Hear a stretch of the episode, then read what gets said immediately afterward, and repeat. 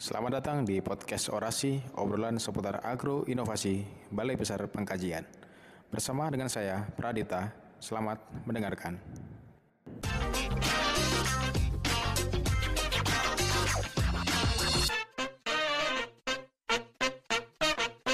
Oke, kembali di Orasi Podcast, obrolan seputar agro inovasi Balai Besar Pengkajian. Kali ini kita bersama penyuluh Balai Besar Pengkajian nih, penyuluh muda.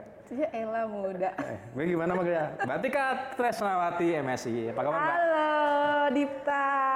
Lo tau Eh, gak? Junior gue. Cila, junior gak? saya alhamdulillah baik. Gue tuh kelihatan ini, kelihatan jahat banget. Orang lain gue ajak podcast, pelit ya mulai Pak Batar, jalan Pak Batar, Mbak Vita, apalagi kemarin terakhir Pak Nanda kan. Lalu satu ruangan padahal nggak pernah gue ajak podcast. Tapi kan emang udah request itu kan, request Ya. dari awal lah. Jangan dulu lah, pokoknya gue terakhir aja nanti. Emang kalau emang jam, jam terbangnya tinggi, kayak begitu. Bukan pengalamannya tinggi, tapi emang sering terbang aja ke mana-mana. Nggak juga sih. Lagi sibuk ini ngurusin paper-papernya, Iya, iya. conference-nya kita. Bisa lah. ada ya. Iya, Untung lah kemarin.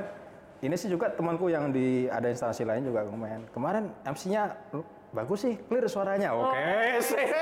MC International. MC internasional, penyuluh, penyuluh. Penyuluh, penyuluh. Penyuluh. Bangga lah, bangga lah. Sebagai generasi milenial. Lu milenial gak sih, Pak?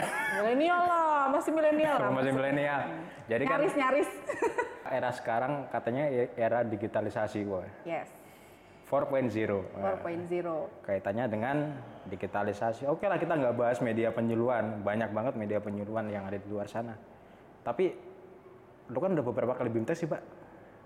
Eh, BIMTEK sebenarnya udah dari 2020 itu sekitar eh, ya udah lebih dari 10 kali kali ya. Dari dulu kan ya udah kalau evaluasi ya pakai kertas, ditulis, petanian nulis, kita keliling kalau sempat keliling ya, kalau sempat keliling, kalau pesertanya 100 mana sempat juga. Nah bisa nggak ya kita pakai model-model digitalisasi kayak gitu? Digitalisasi eh, untuk BIMTEK ya, khususnya untuk evaluasi, kan ya. Evaluasi kan ya?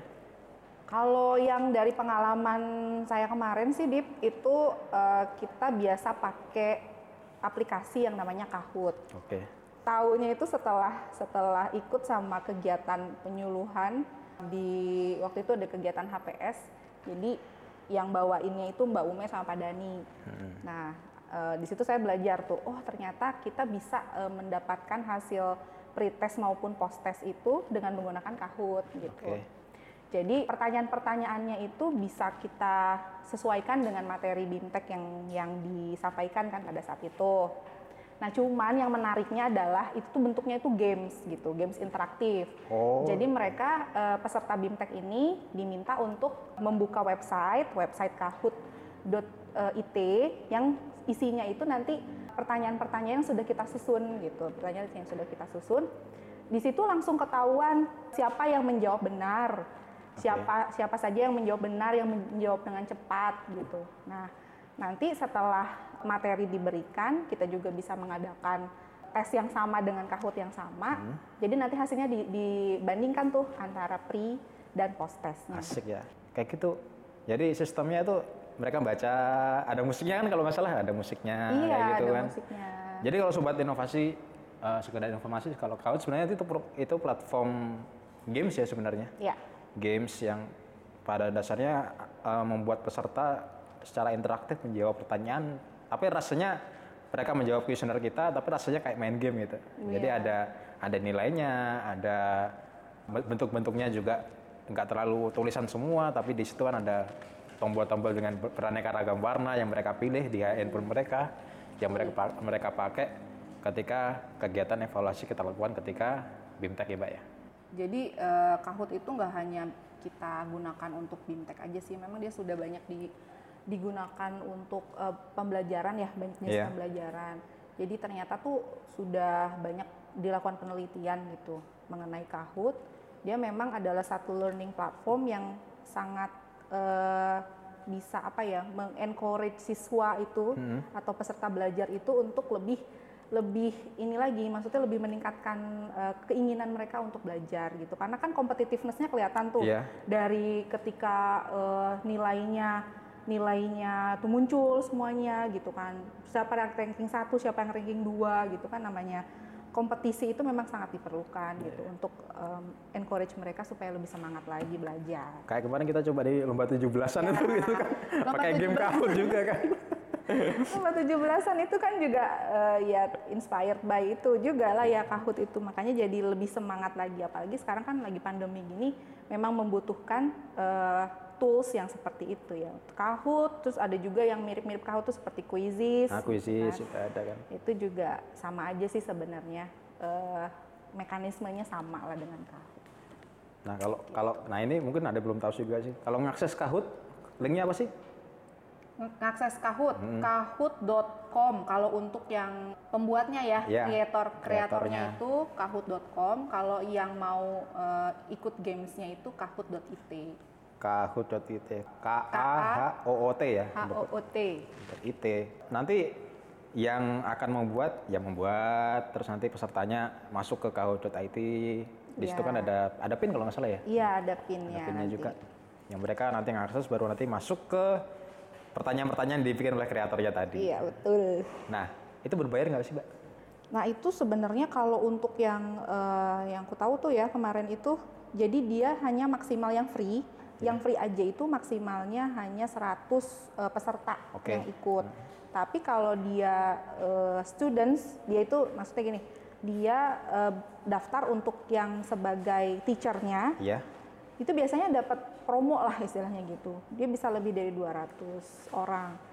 Nah, tapi kalau yang bukan teacher, yang institusi seperti kita ini memang harus berbayar. Tapi pada intinya kan semakin gede, semacam lebih tinggi tinggi tingkatannya makin gede kapasitasnya juga sih. Iya, yang jadi ininya yang dikejar itu adalah si jumlah peserta yang ikutnya. Iya. Kalau semakin dia premium, misalkan Kahoot premium ya eh, berarti pesertanya lebih dari 500 bisa. Mungkin nanti juga cocok untuk ini sih, Pak. Eh, sejenis sekarang kan lagi rame-ramenya webinar tuh. Peserta Ya. paling ratusan, minimal kan 300, 400, 500. Mungkin kalau jumlah pesertanya segitu oke lah buat pakai Kahoot bisa. Tapi kalau untuk kegiatan BIMTEK kita yang offline, tentu kalau udah 100 ya rata-rata segitu kan. Peserta BIMTEK kita udah cukup sebenarnya. Nah, nanti bisa dipakai untuk apa sih Kahoot selain untuk mengevaluasi BIMTEK? Apakah nanti model analisanya untuk supaya kita dapat data dari peserta itu gimana? Kalau untuk ini sih sejauh ini memang pengalaman hanya untuk pretest posttest ya Iya. Kahoot itu. Kalau untuk data-data peserta memang dia hanya di, dibatasi nama saja gitu. Jadi memang harus ada eh, kuesioner pendamping kalau kita mau mendapatkan data yang lebih dalam. Nah juga kemarin tuh kendala-kendala untuk mengadakan Kahoot ini ada juga Dipta. Jadi ya walaupun dia itu kita anggap sebagai salah satu alternatif lah ya Iya. eh, untuk 4.0 tadi lah digital era itu. Tapi ternyata ya itulah kendalanya adalah ketika di lapangan itu sulit untuk jadi nggak sama lah nggak homogen itu ya eh, kondisi di lapangan itu ada yang internetnya bagus ada juga yang petaninya eh, judulnya mungkin bimtek petani milenial gitu Iya. ya tapi ternyata yang ikut pesertanya bukan peserta milenial gitu dari segi usia ternyata mereka gaptek dari dari gadgetnya aja tuh masih yang yang tidak apa namanya yang nggak appropriate lah untuk untuk Kahoot gitu. Jadi ketika kita sudah menyiapkan pertanyaan-pertanyaan di Kahoot, pada saat di lapangan itu nggak digunakan, tetap aja pakai yang eh, metode. Konvensional ya. Jadi memang kesulitannya di situ. Tapi kalau memang yang sudah advance dari segi peserta, mungkin Kahoot adalah salah satu alter- alternatif yang bagus lah. Menyesuaikan kondisi sasaran dan lokasi sih. Yes, gitu. of course. Jadi nggak semua yang kita rencanakan itu bisa sesuai ketika di lapangan. Itu seninya kan kayak gitu, biar bisa mikir gimana Iya. cara nyari yang se-efektif mungkin dan se-efisien mungkin. Mungkin kalau untuk eh, pesertanya yang penyuluh Nah. itu masih bisa, masih bisa eh, kita terapkan gitu ya Kahoot.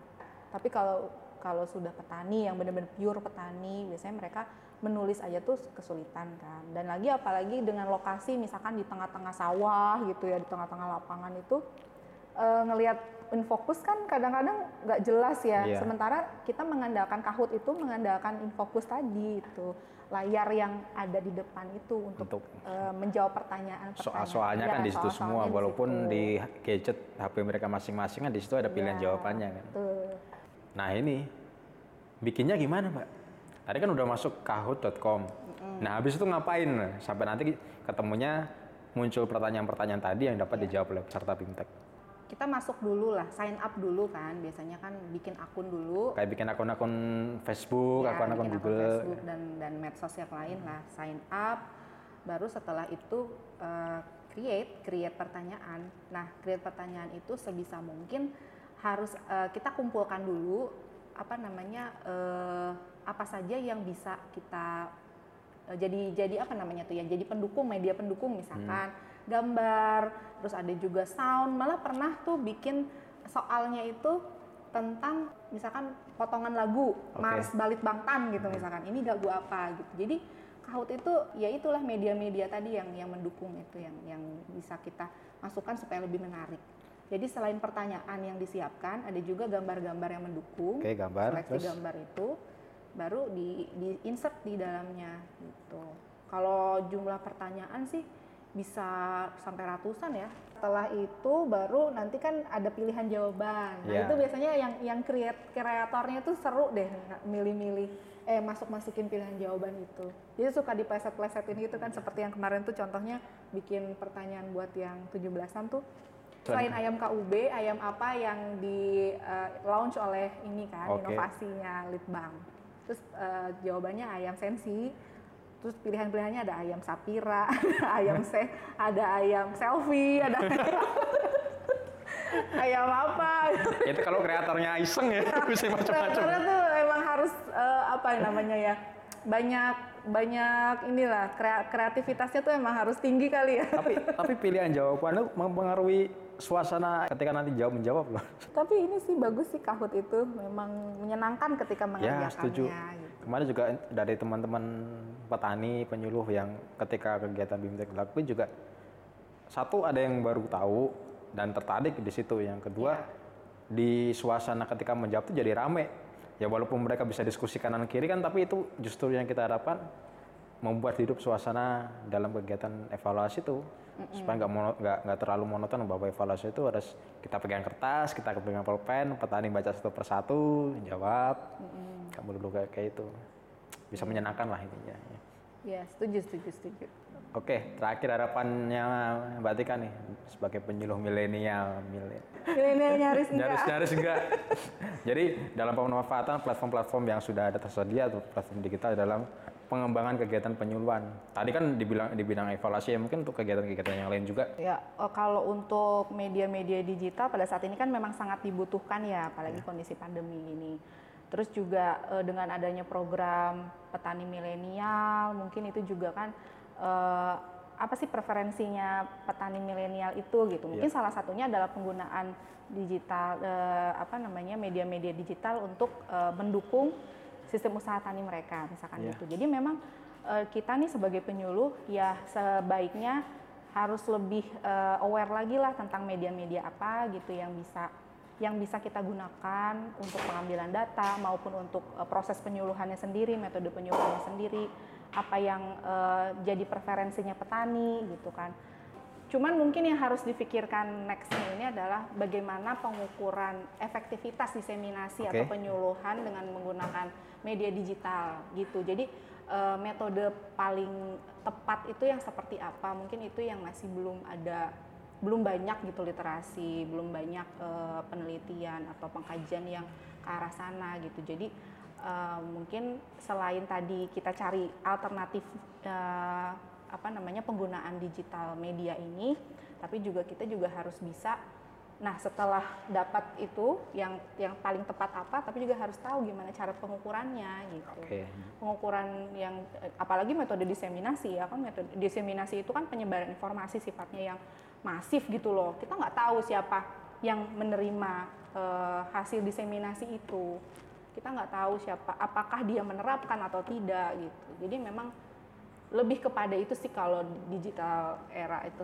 Oke, terima kasih Mbak Tika Tresnawati atas waktunya pada kali ini. Sama-sama Dipta. Kita ketemu di lain kesempatan tentunya dengan materi-materi yang menarik podcast orasi obrolan seputar agroinovasi. Iya. Oke, sekian dulu sobat inovasi yang ada di mana pun anda berada. Sampai jumpa di episode selanjutnya. Inovasi teknologi untuk kesejahteraan petani. Salam inovasi.